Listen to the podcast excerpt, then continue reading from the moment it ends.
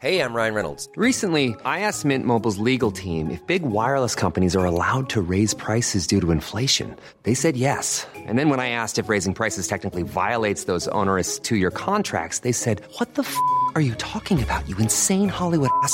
So to recap, we're cutting the price of Mint Unlimited from $30 a month to just $15 a month. Give it a try at mintmobile.com slash switch. $45 upfront for three months plus taxes and fees. Promo for new customers for limited time. Unlimited more than 40 gigabytes per month. Slows. Full terms at mintmobile.com.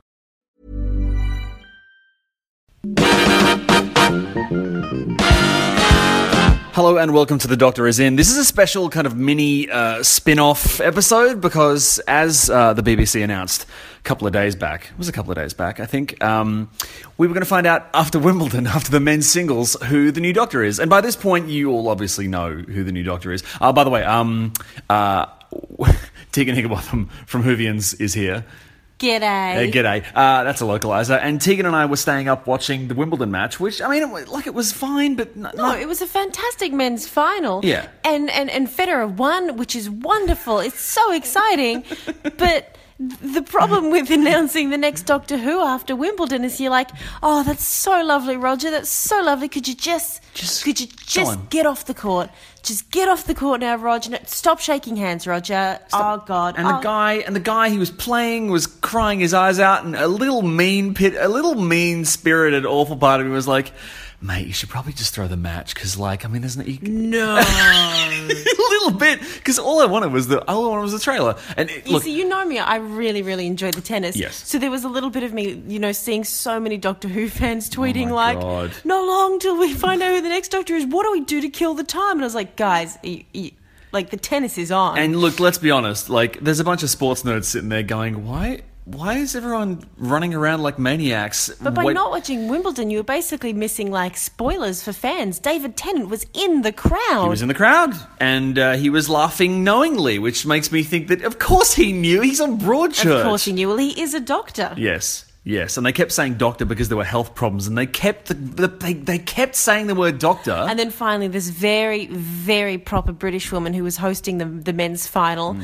uh, after Roger Federer had made this circuit, you know, throughout the entire facility, you know, basically doing laps of London just so he can shake everybody's hand, he got taken into the locker room where the camera could no longer go. Yeah. And the woman who had been doing the coverage of this entire thing went, and now it's time for the big question who is 13. And we screamed. And we screamed. we screamed very loudly, and it's what time is it here? It's like um, it's like 1.30? yeah. it's 1.30 what- a.m. Which is, I think it's, uh, I mean, thanks to. Thanks to Federer having one of the quickest finals of his life. I got something does tell me that Federer was fanging it into that room, chucking on a big screen and going, Who right, knows who, what who the won? fans want? Yeah. Well, so let's get to the the the, the reveal at hand. Yes. So, uh, if you've watched Broadchurch, you will be familiar um, with the 13th Doctor, Jodie Whittaker. Now, first of all, I mean, I don't know how you like numbering your doctors, Tegan. I think she's the 14th, if you count the War Doctor in there, because the numbering's, uh, like, informal. But this is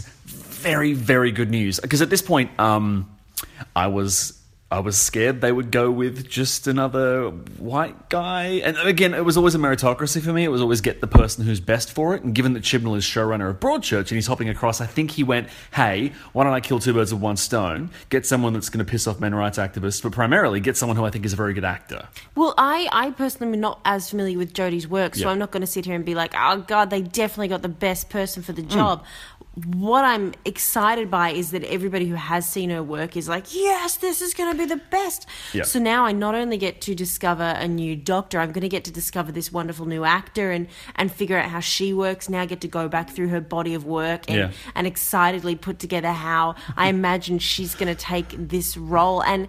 It is huge. You know, we have the first female doctor, lucky number deal. 13. It's time for a Black James Bond. and it, it's it's very exciting, Yeah. and it's what's really exciting is you know we've we've we're only a few minutes in, but the the social media outpouring has been fantastic. it's bonkers, yeah. It's absolutely bonkers. So, you know, and it, it's a thoroughly exciting new era. We have a new showrunner. We have a new doctor. Yeah. It's um, it's it's. I know that this season we had the reset with the pilot, and I, you know, I'm a big fan of season ten, Mm. but eleven is really going to be like a whole new show. It's going to be great. I thought ten. what- Like you know, everyone knows my issues with Moffat. They're not persistent, they're sporadic. What I'm looking forward to is having a really fresh perspective on the show. This is a good chance to have a fresh take. Um, the episode that Neil Gaiman penned with Matt Smith's character, the Doctor's wife, um, is an amazing episode. It's like it's the, it's one of the best things Gaiman's ever written, and in it. Um, the Doctor finds the remains, or the remains of the TARDIS of um, a Time Lord friend of his called, I believe, not the, the Corsair. And he mentions that the Corsair um, flipped genders at one point. And I think it's established at that point that, yeah, canonically, Time Lords can flip genders.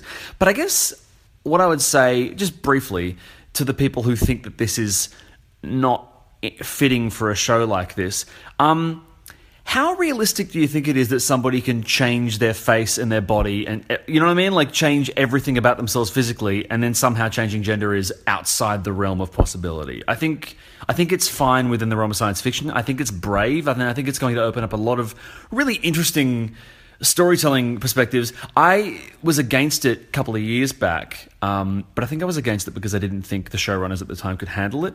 Yeah, I've got a. I've got, I'm really excited. I'm feeling it. You know.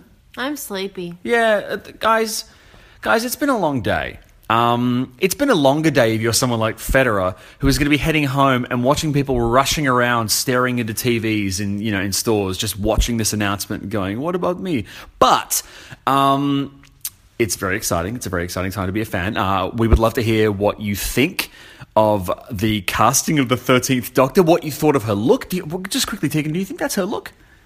No. Really? Nah, that's not her look. Well, because like they gave Capaldi that cool magician coat, that that very formal magician high collar coat, and he never bloody wore the damn thing. She clearly hasn't been in the TARDIS to change her clothes yet. That's not her look. All right, just a placeholder look. Um, it's very exciting. Uh, please um, don't forget to subscribe and like. There'll be lots of really interesting little episodes. Um, like paving the way towards the Christmas episode, in which we're going to see Capaldi.